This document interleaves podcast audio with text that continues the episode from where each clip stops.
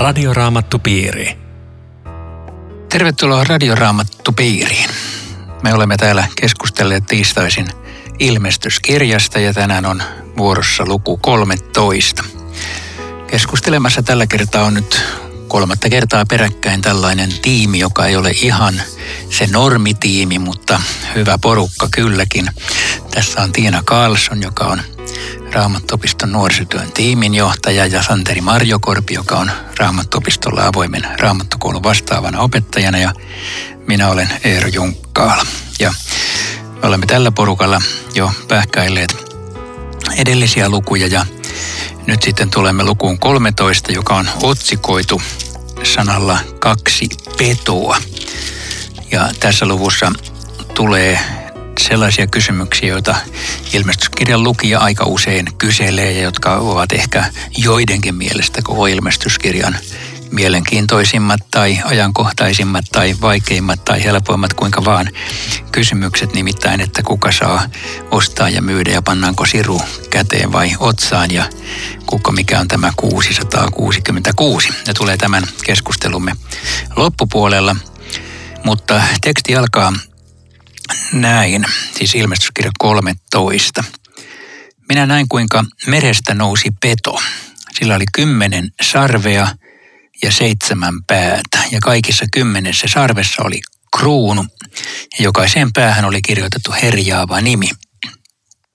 Peto, jonka näin muistutti leopardia, mutta sillä oli jalat kuin karhulla ja sen kita oli kuin leijonan kita – Lohikäärme antoi sille voimansa ja valtaistuimensa ja suuren vallan. Minä näin, että yksi pedon päistä oli saanut surman iskun, mutta haava oli parantunut. Koko maailma ihmetteli petoa ja lähti seuraamaan sitä. Ja kaikki kumarsivat lohikäärmettä, joka oli antanut pedolle sellaisen vallan. Ja niin edelleen pedolle sitten annettiin suu, jolla se puhuu herjaavia sanoja. Tässä on nyt yksi peto ja kohta tulee vielä toinen. Että mitä, mitähän kumman elukoita nämä oikein ovat? Onko teillä joku käsitys asiasta? No ehkä ainakaan konkreettisia elukoita olisi villi eläintarha, jos, jos sinne yhtäkkiä alkaisi ilmestyä, ilmestyä tällaisia, että varmasti ainakin jotain osin tietysti mm. taas symbolista tekstiä. Mutta onko sulla Santeri ajatusta, että mitä tämä nyt sitten, ei eläintarha selitys tälle olisi? No joo, tässä tota, itse asiassa toisen jakeen alaviitteessä viitataan Danielin kirjaan ja siellä on tämmöinen kertomus luvussa seitsemän, jossa Daniel näkee neljä petoa, kun tässä on kaksi. Mutta ne Danielin pedot, niin ne on itse ihan samat tuntomerkit kuin tällä yhdellä pedolla tässä. Että siellä on ensimmäinen peto on leijona, toinen peto on kuin karhu, kolmas peto leopardilla näyttävä ja neljännellä pedolla on kymmenen sarvea. Ja itse asiassa tuolla Danielin kirjassa ne näyttäisi viittaavan ihan suoraan näihin valtakuntiin, jotka tulee, eli neljä valtakuntaa, Babylon, sitten Persia, Aleksanteri suuren valtakunta ja Rooma olisi tämä neljäs peto. Ja jos me ajatellaan tältä pohjalta, että nämä pedot on tämmöisiä niin kuin valtakuntia, jossa, joita paholainen käyttää niin kuin toiminnassaan, niin, niin, niin todennäköisesti nämä, tämä viittaa siis jonkunlaiseen tämmöiseen pahan val- valtakuntaa, mikä, mikä, mitä paholainen sitten käyttää taistellessaan Jumalan omia vastaan. On hyvä, että sä otit tuon vanhan testamentin, koska tähän on täynnä vanhan testamentillisia kuvia. Mm. Ja kun usein ajatellaan tavallaan helpoin ajatella, että tässä on jokin ihminen, joka se tietenkin voi ollakin, mutta se voi kyllä olla myöskin tällainen valtakunta tai ideologia tai mm. järjestelmä mm. tai, tai systeemi, joka, jota kutsutaan pedoksi. Siis mm.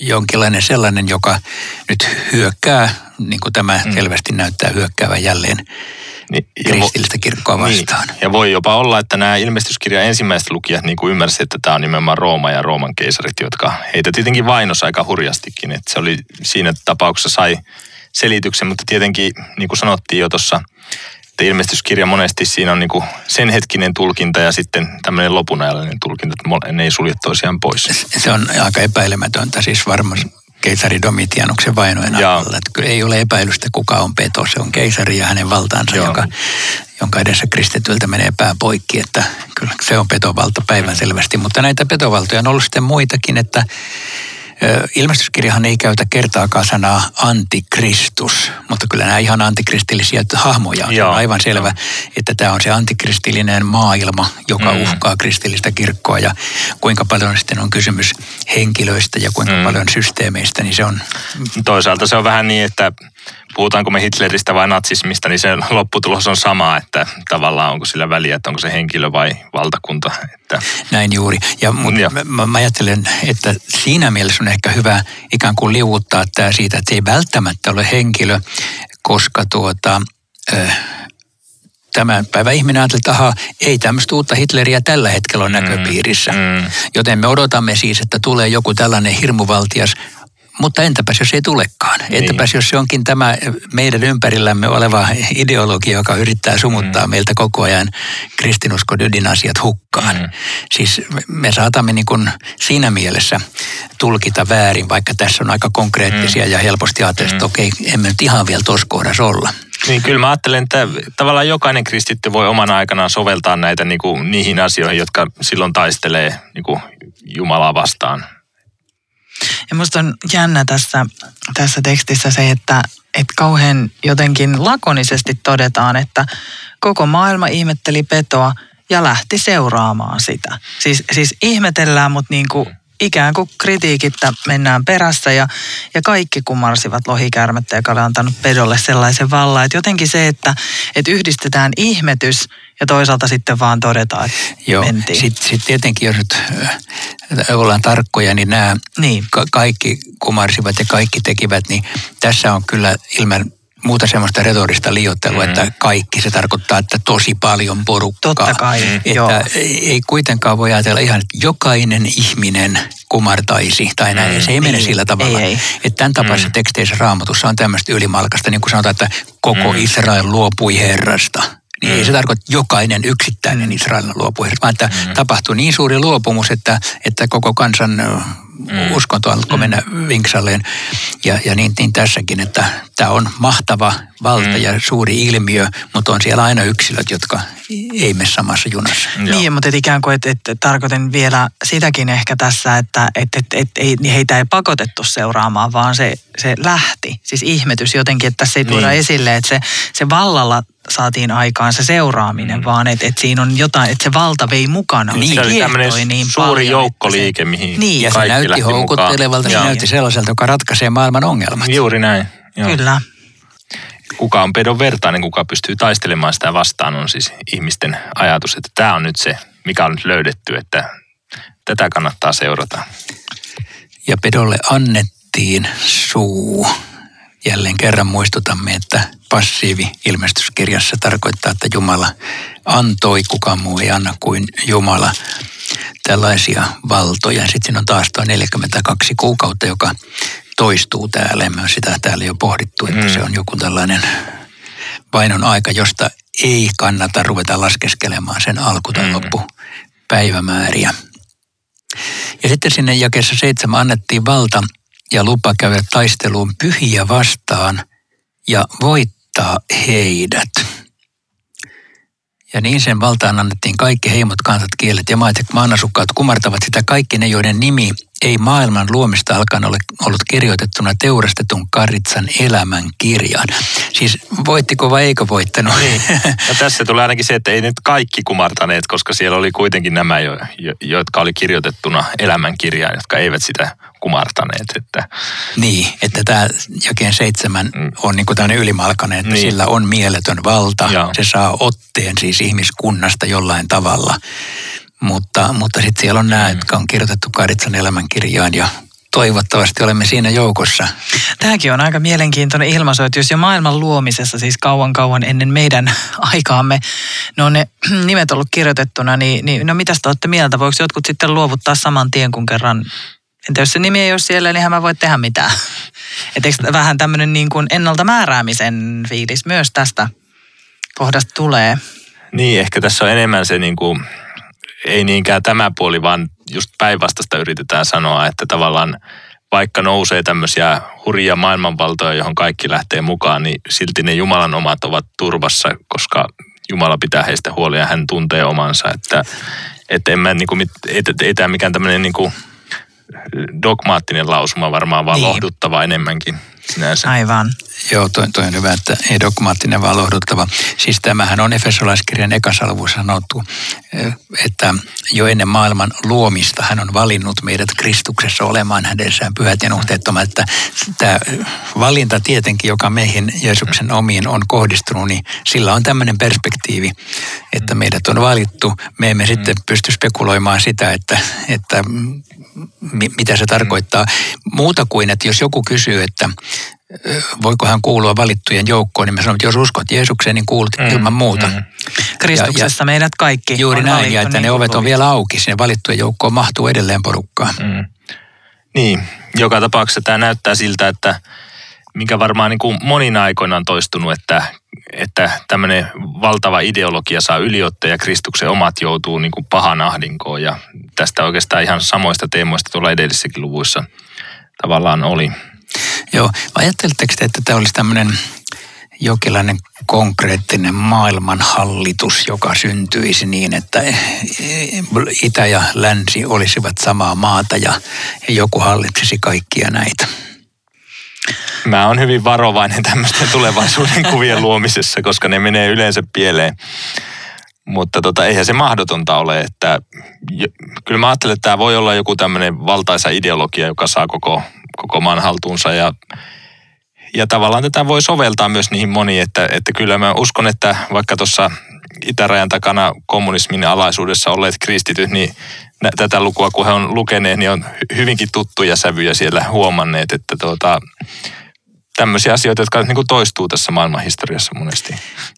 Juuri näin siis. Tota, mä muistan hyvinkin aikoja, joilla sanottiin, että kommunismi on ilman muuta tämä. Niin. Se oli niin kuin päivänselvä. Aivan Se on se taho. Joo. joka saa vallan ja joka vain on kristitty. No nyt se on pikkusen niin kuin menossa vähän niin kuin takapakkia. Mm. Nyt on sitten joku sanoi viimeksi, että tämähän on tietenkin islam. Niin, niin. No se ei ole nyt ihan poliittisesti korrektia sanoa sitä, mutta että se on tällä hetkellä yksi tällainen mm. valta, joka myöskin kristillisyyttä uhkaa.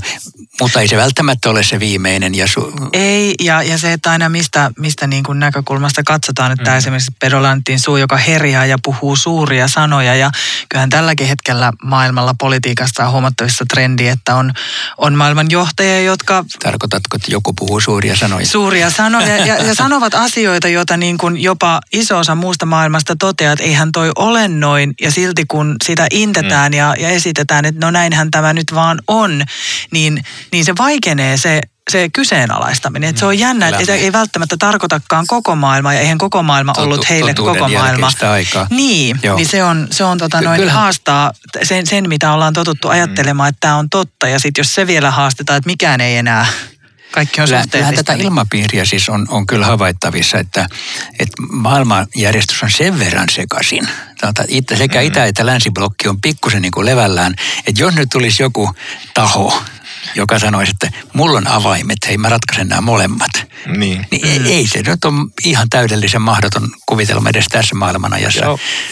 Että, että joku... Aika kovat avaimet saisi olla, kyllä. mutta, mutta ihan Joo. taatusti. Tai et- esimerkiksi niin kuin ajatellen tätä maailman ympäristön tilannetta, niin jos olisi joku osaisi Just sanoa, niin. että hän osaa ratkaista koko maapallon, on se sitten ilmastonmuutos tai nälänhätä, siis tämän kaiken. Niin tänä päivänä se olisi erittäin otollista Ja, maata. ja mä, mä ajattelen kyllä, että tämä peto varmaan on juuri semmoinen, että se niin kuin susi lampaiden vaatteissa. Että se ei ole semmoinen niin kuin paha diktaattori välttämättä, mistä me heti osataan sanoa, että no ei tuommoista ainakaan, vaan joku semmoinen, mikä meistä niin kuin näyttää hyvältä ja kannatettavalta aika pitkällekin, ennen kuin totuus paljastuu. sen on, sen on pakko olla jotain tällaista, mm. jonka ihmiskunta ikään kuin omasta tahdostaan menee mukaan. Sitten suuri kysymys on, jota me tässä pohdimme vielä varmasti tässä seuraavan parinkymmenen minuutin aikana, että miten me kristityt sitten asemoimme itsemme tässä ja miten me ikään kuin tunnistamme sen, mikä, mikä on viemässä meitä vikasuuntaan.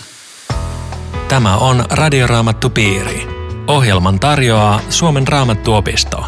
www.radioraamattupiiri.fi Me jatkamme keskustelua ilmestyskirjan luvusta 13 ja tässä keskustelijoina ovat Tiina Karlsson, Santeri Marjokorpi ja minä olen Eero Junkkaala. Ja me olemme tässä luvun 13 jakeen 11 paikkeilla, joka kuuluu näin, että Sitten näin, kuinka toinen peto nousi maan uumenista. Sillä oli kaksi sarvea kuin karitsan sarvet, mutta se puhui kuin lohikäärme. Mikähän tämä toinen peto oikein olisi? Onko teillä hyviä selityksiä? Tuossa on viittaus tuonne Matteuksen evankeliumin puolelle. Siellä luvussa seitsemän Jeesus sanoo, varokaa vääriä profeettoja, he tulevat luoksenne lampaiden vaatteissa, mutta sisältä he ovat raatelevia susia. Niin, niin aika samankuuloinen viittaus siihen, että jotain, joka todellisuudessa ei ole hyvää, mutta, mutta näyttää sitten hyvältä tai ainakin niin paljon, että harhauttaa ihmisiä mukaan, niin varmaan samanlaista asiasta on nyt kysymys. Niin karitsahan on ilmestyskirjassa aina Kristuksen symboli, että ehkä tämä on sitten sen antikristus, jos tämä niin kuin näyttää vähän niin kuin Kristukselta. Mutta kuitenkin puhuu niin kuin lohikärme, eli puhuu sitä, mitä Jumalan vastustaja käskee puhua ja nousee siltä maan uumenista, jossa Jumalan vastustaja on kotoisin. Niin, tämä, tämä on tietenkin meidän kristittyjen kannalta se vaarallisempi peto, koska se karitsan sarvet viittaa Kristukseen, että ei vain olisi, olisi liperit kaulassa tai jotain muuta, mm. joka niin kuin niin. näyttää hyvältä ja oikealta ja, mm. ja puhu, jo, jollain tavalla siis antaa vaikutelman suuresta kristillisestä johtajasta. Minusta tämä on tosiaan tärkeää, että se puhui kuin lohikäärme, eli jostain se täytyy voida tunnistaa. Mm. Mun mielestä tämä on meidän kristittyön kannalta tärkeää. Eli sen, sen äänessä on jokin, se ei ole hyvän paimenen ääni. Joo. Ja mä mielellä otan tähän rinnalle Jeesuksen sanat, että minun lampaani kuulevat minun ääneni. Tämä on muuten merkittävältä, että mistä se tunnistetaan, niin jää 13 taas sanoo, se tekee suuria tunnustekoja ja saa tulen lyömään taivaasta maahan ihmisten nähden, että ihmeet ei ole ainakaan tämmöinen asia, mistä voidaan niin erottaa, että onko kyseessä Jumalan henki tai antikristus, vaan, vaan tämä tekee suuria tunnustekoja tämä toinen peto. Eli siitä me emme tunnista, mutta, sen, mutta äänestä me tunnistamme. Mm. Eli hyvän paimenen Kyllä. ääntä ei kuitenkaan kuulla.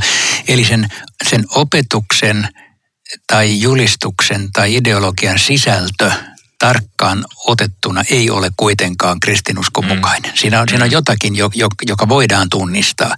Ja mä pidän tärkeänä sitä ajatusta, että kristillistä kirkkoa ei voida viedä mm. harhaan, vaikka niin. sen liepeiltä on koko ajan tämä uhka olemassa. Joo. Ja tämä on ehkä, niin anteeksi niin, sano ehkä tuo jae 12 vielä lisää tunnistusväyliä antaa, että se käyttää ensimmäisen pedon puolesta tämän koko valtaa ja panee maan ja sen asukkaat kumartamaan ensimmäistä petoa. Eli jollakin tavalla se tuo tämmöisen väärän Jumalan palveluksen ja juuri mitä sanoit tuosta väärästä puheesta, niin ehkä se tässä tulee myös näkyviin, että ei vie Jumalan tai Kristuksen luokset ja Jumalan ääreen, vaan kumartamaan jotain muuta tahoa. Ja ehkä, ehkä tässä näkyy sekin, että, että Kristuksen voima tulee näkyviin heikkoudessa, että se ei olekaan ihmeet ja merkit ja suuruus ja valta, niin tässäkin käy ilmi, että ne on nimenomaan niitä hämääviä merkkejä. Mutta sitten se paimenen ja Jeesuksen sen tehtävän vapahtajan ydinjuttu onkin jotain muuta kuin se, se täräyttäminen toi valtavalla toi voimalla. Aika, aika oikeastaan puhuttelevaa, mitä sä sanoit, että Eli kun me näemme ihmeitä ja merkkejä, niin meidän eka reaktio ei pitäisi olla, että ahaa, Jeesus on siellä, vaan ahaa, mikäs henki siellä onkaan. Niin. Voi olla, että on Jeesus. Niin, Jeesus tekee niin. Kyllä.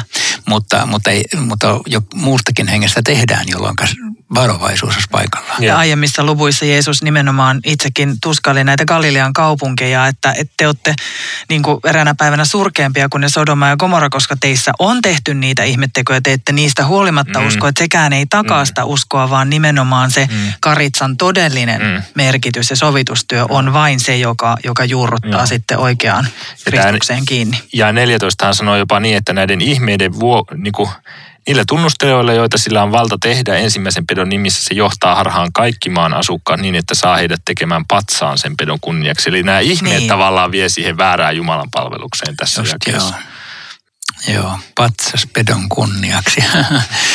Tuolla Pohjois-Korean tota, hallitsijalla on patsas ja kaikki käy kumartamassa, Joo. kun Danielin kirjan kuva patsasta, että tällaisiahan on nykypäivänäkin.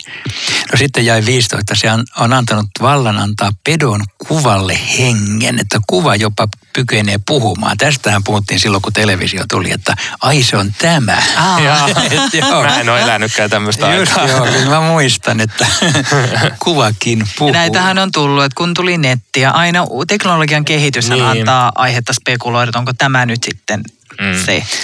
Ja siitä me pääsemme näihin spekulaatioihin, että Se pakottaa kaikki pienet ja suuret, rikkaat ja köyhät, vapaat ja orjat ottamaan oikean käteensä tai otsansa merkin. Kenenkään ei ole lupa ostaa eikä myydä mitään, ellei hänellä ole tätä merkkiä, joka on pedon nimi tai sen luku. Ja sitten sanotaan, että se on erään ihmisen luku 666. Mitähän tämä, tämä ostaminen ja myyminen ja merkkikäteen ja otsaan? Tästä nyt puhutaan, että pitääkö varoa mikrosirujen ottamista hmm. käsiinsä. Niin, ainakin yhdellä kaverilla oli jo tämmöinen iPhone-puhelin, jolla hän pystyi, ei kun iPhone tämmöinen rannekilla, mikä se on, iWatch tai joku semmoinen, millä hän pystyy, pystyy maksamaan, jo, Apple Watch, maksamaan kaikki ostoksensa jo. jo, tällä ranteessa olevalla laitteella. Että jokuhan voisi tästä epäillä, että nyt ollaan hyvin lähellä tämän tyyppistä Aivan, eli, maailmaa. Eli varsinaisesti ei tarvita edes sirua, niin. kun joku, joku puhelin riittää. Sittenhän Kiinassa on kehitetty kasvojen tunnistusmenetelmä niin hyväksi, mm. että kohta ne tunnistaa koko maailman kaikki Joo. ihmisten kasvoista, että ei ne tarvita mitään sirua, kun kasvojen tunnistus Joo. riittää. Musta on ihan riittävä villi, että Suomessa on siis parkkihalleja, joista saa ajaa ulos, kun se tunnistaa sen rekisterinumero ja löytää siis, että et, kyllähän just meitä jo. seurataan kaikkialla. Just aivan. Mutta mut, jos, mitä tarkoittaa, että se, jos että... Jos kovin uskovan, sä et niin, parkkihallista. Kyllä, se on jo hankalaa, mutta just, että mitä se sitten käytännössä tarkoittaa, että, että, että milloin joku asia on väline ja milloin siitä tulee ehto, niin mun mielestä mm. sillä on esimerkiksi teknologiaa ajatellen merkittävä ero, että tässä todella sanotaan, että ei, ei pysty tekemään mitään, että, että se todella niin kuin rajataan ja mitä mm. se sitten tarkoittaa se. Mulla on tähän yksi ihan, ihan toisenlainen ajatus nyt. Okei. Okay. Eli tässä sanotaan, että se, ne, se laitetaan se merkki niin oikeaan käteen ja otsaan. Ja vanhassa testamentissa on tämmöinen kohta viidennessä Mooseksen kirjassa, jossa, joka on yksi ihan keskeisimpiä näitä Jumalan lakia koskevia kohtia, jossa sanotaan, että sidon ne merkiksi käteesi ja pidä niitä tunnuksena otsallasi. Ja juutalaiset rappithan ymmärtää tätä hyvin kirjaimellisesti, että niillä on semmoinen kotelo sitten otsalla ja ranteessa. Mutta mehän ehkä kristittyinä ymmärrämme, että otsa tarkoittaa meidän ajatuksia ja käsi niin kuin töitä ja tekoja. Jos me ymmärretään tämä pedomerkki, niin kuin, että se tulee otsaan ja ranteeseen, se tarkoittaa, että me niin kuin, teemme niin kuin Jumalan vastaisia ajatuksia ja tekoja. Että se olisi tämmöinen niin kuin, ihan sama, mitä Raamattu kaikkialla muuallakin sanoo sanoo, ja, ja jolloin tämä niin kuin sopisi tähän kokonaiskuvaan oikein hyvin. Okay. E- erinomainen esimerkki. Mä olen käyttänyt tuota samaa. Oh. Niin, esimerkiksi niin päin, että, että kun jotkut pelkää näitä mikrosiruja, mm. niin tuota, minusta se, on, se siru on vaan tekniikkaa, niin kuin säkin vähän Tiina jo tässä mm. sanoit. Siis, että nämä rappit tänä päivänä, ne ortodoksi juutalaiset Israelissa, ne, ne ulkoistaa tämän. Ne pani sen laatikon otsaansa ja käteensä ja kuvittelee, että tällä selvitään mm. tästä raamatun kohdasta. Mutta eihän hyvänä aika sillä selvitä, just niin kuin sä sanoit, että, että se tarkoittaa tietenkin ajatuksia ja, ja mm, tekoja. Mm, niin. Ja, ja näin ollen, kun me siirretään tähän ilmestyskirjaan, niin, niin mun mielestäni ehkä toivottavasti en ole väärään rauhaan tuudittanut, että ei mikrosiruja tarvitse pelätä, Joo. ei niissä ole mitään pahaa. Mutta sen sijaan mm. kaikkia ideologioita pitää perätä, jotka Joo. sumuttaa meiltä niin kuin kristilliset arvot. No niin. kyllä, kyllä mäkin juuri näin ajattelen, että ihan tota, rohkeasti kannan vaikka aktiivisuusranneketta kädessäni, jossa siru mittaa minun sykettäni koko ajan, että enkä yhtään peloissani siitä, että enemmän tässä on tästä hengellisestä todellisuudesta kyse. Niin, ei tuskin se sykettä mittaava siru sulta Kristusta pois voi ottaa, niin. ellet itse sitä anna, että, että nimenomaan tämä, että mikä on niinku teknologiaa sen, sen käytännön elämän vuoksi ja missä sitten ruvetaan puhumaan juuri siitä, että meitä jopa sitten aivopestään tai että ne on mun mielestä ne on niin paljon isompia mm. ihan erilaisia kysymyksiä, että ajattelisin kanssa, että, että pointti ei olekaan se, että onko se jotain tekniikkaa, vaan että mm. mihin se meitä vie. No. Nyt Joo. me olemme ratkaisseet aika tärkeän ongelman. Mutta sillä... kysy- kysymys on silti, että mikä on sitten tämä 666? Niin. Niin. Mikä se siis on? Onko selityksiä? Näitähän on laskeskeltu eh, aika moniakin ehdotuksia on kyllä tullut vastaan ja varmaan joka nimestä jollakin systeemillä saa laskettua sen 666. Ja tuolla äh, tota, luvulla on kyllä tehty paljon rahaa, jos ajattelette heavy-bändejä ja heavy-musiikkia ja kaikkea muuta Ai. tätä, niin siis nehän on hyödyntäneet tätä mm. 666 on minkähän heavy-bändin jo siis 70-luvulta kuuluisia kappaleita, mm. että sehän on ihan tuolla niin kuin, ikään kuin, en, en tiedä, tunne sen tarkemmin niin kuin saatan palvontapuolta, mm. mutta siellähän nimenomaan tämä on erittäin mm. hyödynnetty mm. juttu, että, että pedon luku ja se on jopa semmoista jännää ja mielenkiintoista Niinpä. ja hauskaa, että se on aika tärkeä mm. ottaa se esille tässä kontekstissa. Tietenkin tässä on hyvä ymmärtää se tausta, että siis niin kuin Hebreassa ja Kreikassa, niin joka kirjaimella oli tietty lukuarvo, että ihan oikeasti antiikissa tällaisia laskeskeltiin. Mutta tota, onhan ne, varmaan suosituin yritys näistä on, että se olisi keisari Nero jotenkin hebreaksi, mutta en mä nyt ehkä tämän kanssa olla hyvin tarkku, niin kuin varovainen, että mihin tämän lopulta, lopulta sijoittaa, että tuota, ei se niin ongelmitta kenenkään yksittäiseen henkilöön ehkä sovi. Niin, mä, mäkin luulen, että jälleen tässäkin kohdassa mennään hiukan vikasuuntaan, jos se ruvetaan sovittelemaan ihmisten nimiin. Mm, niin. Siis se saadaan todellakin varmaan erilaisilla vippaskonsteilla nimeen kuin nimeen tämä. Se, se on ikään kuin liian helppoa, että aha, nyt, nyt tos, toi on nyt se. Mutta, mutta joku sanomahan tällä on.